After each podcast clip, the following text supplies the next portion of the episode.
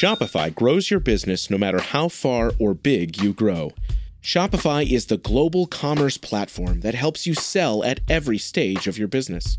Whether you're selling your fans' next favorite shirt or an exclusive piece of podcast merch, Shopify helps you sell everywhere. Shopify powers 10% of all e commerce in the US.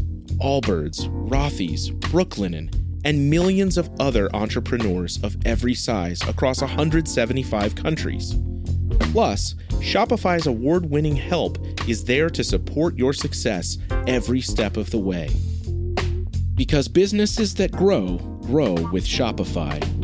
Sign up for a $1 per month trial period at shopify.com slash income, all lowercase. Go to shopify.com slash income now to grow your business, no matter what stage you're in. You are listening to the Next Best Picture podcast, and this is Nicole Ackman's interview with the star from Mr. Malcolm's List, Zawe Ashton. Miss Dalton, it is common knowledge you have been cast into this world without fortune or prospects. It is my desire to have you as my wife. I am greatly honored by your offer, but I cannot accept. This offer will not be extended a second time. Third, actually. Out of my way, idiot geese! My dearest Selina, will you come visit me in London? I promise you will be well entertained. I need your assistance. There is a gentleman, Mr. Malcolm. He humiliated me. No. I then found out he had a list. You have a list of qualifications for a bride. I would love for Mr. Malcolm to receive the comeuppance he deserves. Plus, it could be rather fun. If we present you as the perfect woman, then he discovers he does not meet the requirements on your list. That would be a perfect sort of poetic justice. Mr. Malcolm, there's someone I want to introduce you to, Miss Selina Dalton. I'm very pleased to make your acquaintance. Perhaps you might join me for a tour of the picture gallery. Most certainly have a reputation. Is that the famous Mr. Malcolm? Do you know him? And do you believe this description of me? He was very impressed by her wit and humor. I must be nearsighted. May I assist? Selina, it is working. Why did you come to London, Miss Dalton? Because I was lonely. I was lonely too before you came. Your list is a shield. You do not want to give your heart to a woman unworthy. It gives us hope, and hope is a good thing. Perhaps I am mistaken in thinking hope a useless thing. You're being blinded by his intelligent conversation and devastatingly handsome good looks. what? You thought to humiliate Malcolm, and you end up presenting him with the perfect wife, and that must sting. Wish me luck, old boy. I don't think you'll need it. It is time to show Malcolm your list. I do not think Mr. Malcolm is the man you think he is. Seems you have been deceiving me from the beginning. Love cannot be planned so carefully. It will stir things up a bit. That is part of its charm. Hi, Nicole. Hi, thank you so much for chatting with me today. It's my pleasure. So, to start, I wanted to ask before getting involved with this film, what was your sort of experience with Regency romance? You know, had you read Jane Austen or watched Bridgerton or anything like that? Yeah, so I, you know, uh, I was an avid reader as a child, and so grew up reading Jane Austen, you know, the Bronte sisters, and just having like so many like so many people who enjoy those books, just having a real uh, connection to this like fighting for marriage for love instead of position. And you know i think that's one of the big themes that kind of comes out of those novels. And something as as something as a woman that kind of follows you throughout your life you know that societal expectation versus your internal desire and um, the themes just get bigger and bigger and bigger i think as you live more of your life so uh, I would say I, my entry point was was the books and my own imagination, and then, like many people, was obsessed with 1994's Emma. It just really had that fantastic blend that hopefully our movie has too of of the rom com and the Regency era. Two genres that just seem to complement each other so well because of the romantic themes of of that literature and uh, and of that time. So yeah, I I I would say those are kind of my two real entry points and um Persuasion is, is another one of my absolute favorites, and I can't wait to see the new interpretation of Persuasion. So I think whenever the books are being translated literally, I get very excited. And there's now this more Jane Austen flavored genre that we're exploring, which I'm also really loving because it seems to be giving license to much more um, uh, much more inclusivity throughout casting, much more much more fun to be had with the historical inaccuracies of costume and hairstyles as per something like Bridgerton. You know, so I feel like there's a new interpretation that's very exciting, and um, I'm really proud to be part of that journey. That's amazing. I also was very much reminded of film adaptations of Emma by this film and sort of how it blends the comedy with the you know regency era romance which i think is fantastic. Oh great. Yeah julia is quite emery in her yeah. in her way right? Yeah that, yeah. that was something that i wasn't i don't think conscious of all the time but um certainly having now watched the film that's a lovely comparison to make absolutely so what first drew you to this project well, I got a phone call and um, I had to make a decision very quickly about doing this film um, because two other fantastic actresses weren't able to uh, do it. I have no ego sharing that whatsoever because um, this is how filmmaking goes. You know, it's a it's an intricate process, and um, uh, what's wonderful is is how ensemble this movie is. You know, it was it was really about getting the ensemble right and that flew off the page as soon as I read it. It kind of felt like a four weddings and a funeral kind of energy, you know, between all the characters and how different they are and how contrasting and buzzy their relationships all are. So I loved that intersection between sort of rom com and Regency off the bat. And then I just thought, wow, this is a really complex uh, point to meet uh, a Regency woman at in this script. Four seasons without a match.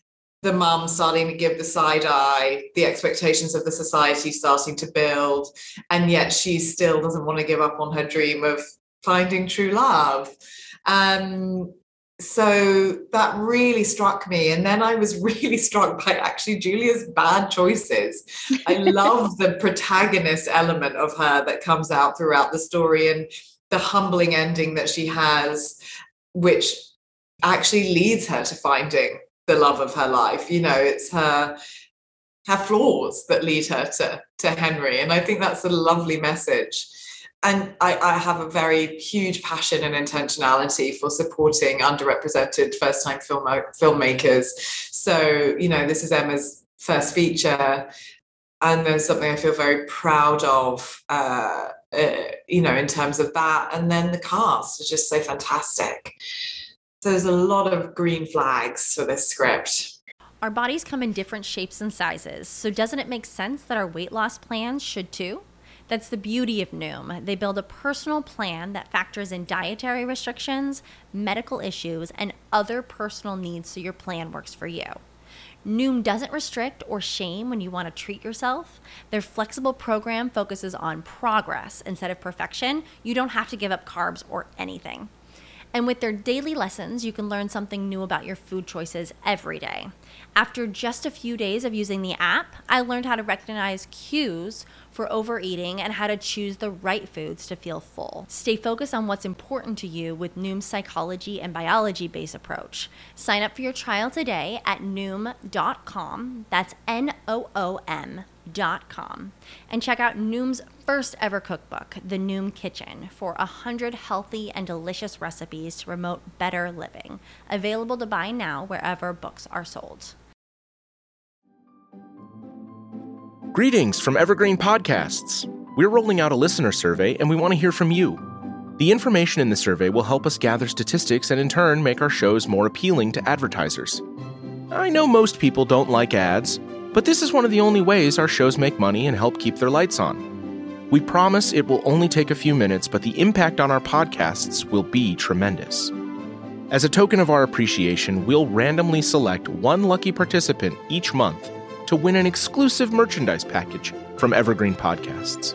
Head to evergreenpodcast.com slash listener survey to help a show and possibly get some free stuff for doing so. We can't thank you enough for the support. Now back to the show.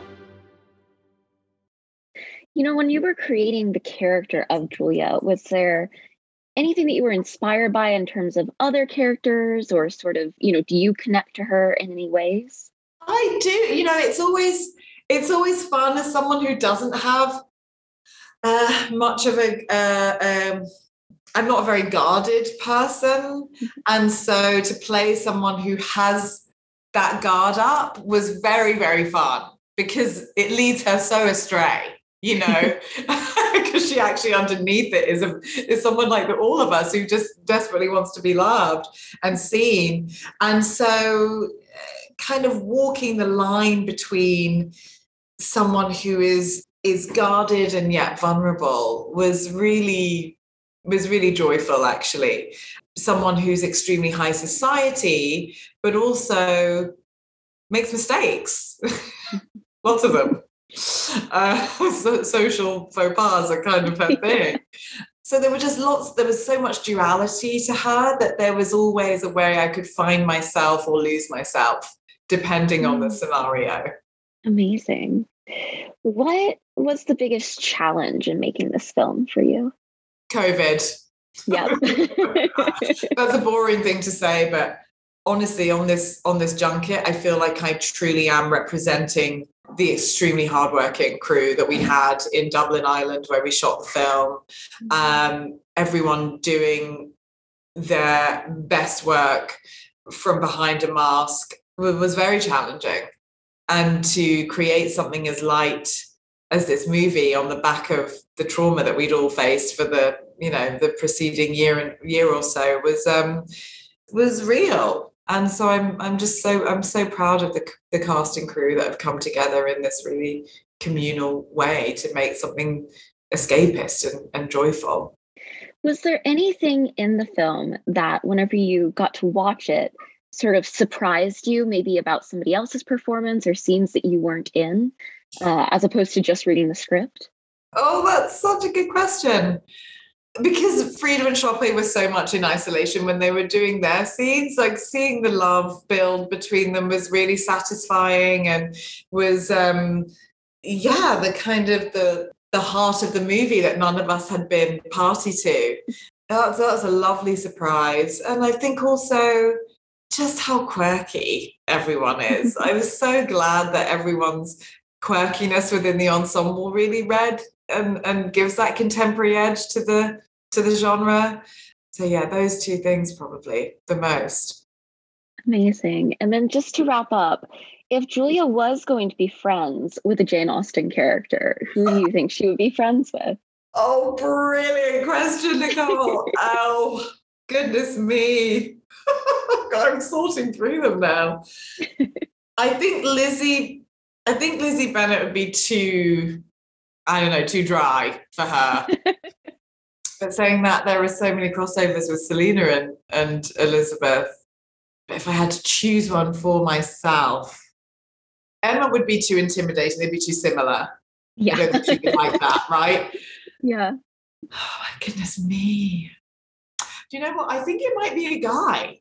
Mm. I wonder, you know, because I love the relationship between Julia and Cassie in this movie. Yes. And he really reminds me sometimes of um of lovely Knightley in Emma. I can definitely see that. yes. Uh, he's kind of more quirky, quirky Knightley. So I would say probably that probably that that wonderful. I love that. That's a great answer. I'd love to see them together. Yes me too.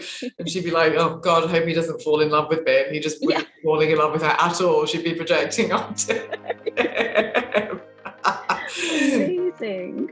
Well thank you so much. I'm so excited for more people to see this movie because it is so so fun and so exciting to see you know new stories being told in this genre Thank you so much, Nicole. Honestly, that means a lot. Really does. Thank you. Thank you. Bye. Bye. Hey everyone, thank you so much for listening to Nicole Ackman's interview with one of the stars from the new film Mr. Malcolm's List, Zawe Ashton, here on the Next Best Picture podcast.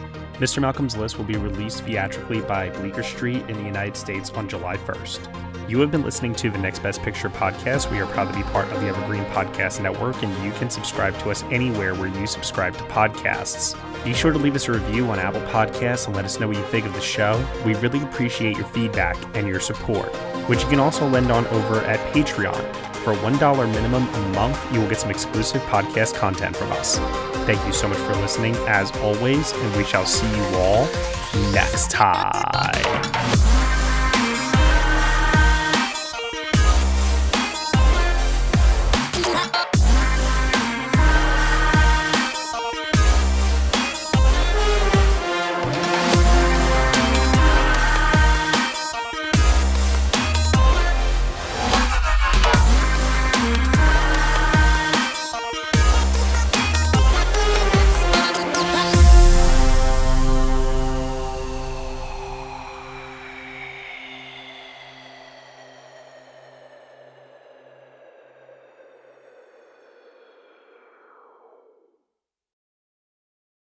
Hey, Hey there. there. I'm Hannah. And I'm Audrey. We are a sister filmmaking duo And co hosts of Sleepover Cinema, our show where we analyze the films that created the collective unconscious of the girls, gays, and theys of the late 90s and early 2000s. Princess Diaries, The Cheetah Girls, Aquamarine, Cinderella, the one starring Brandy. We haven't stopped thinking about these movies since we first saw them, and we want you to rewatch them and review them with us. Are these movies as bad as critics would have us believe? Do we even care if they are? We are always unpacking that very question on Sleepover Cinema. Check out Sleepover Cinema wherever you get your podcasts or at evergreenpodcasts.com. See you soon.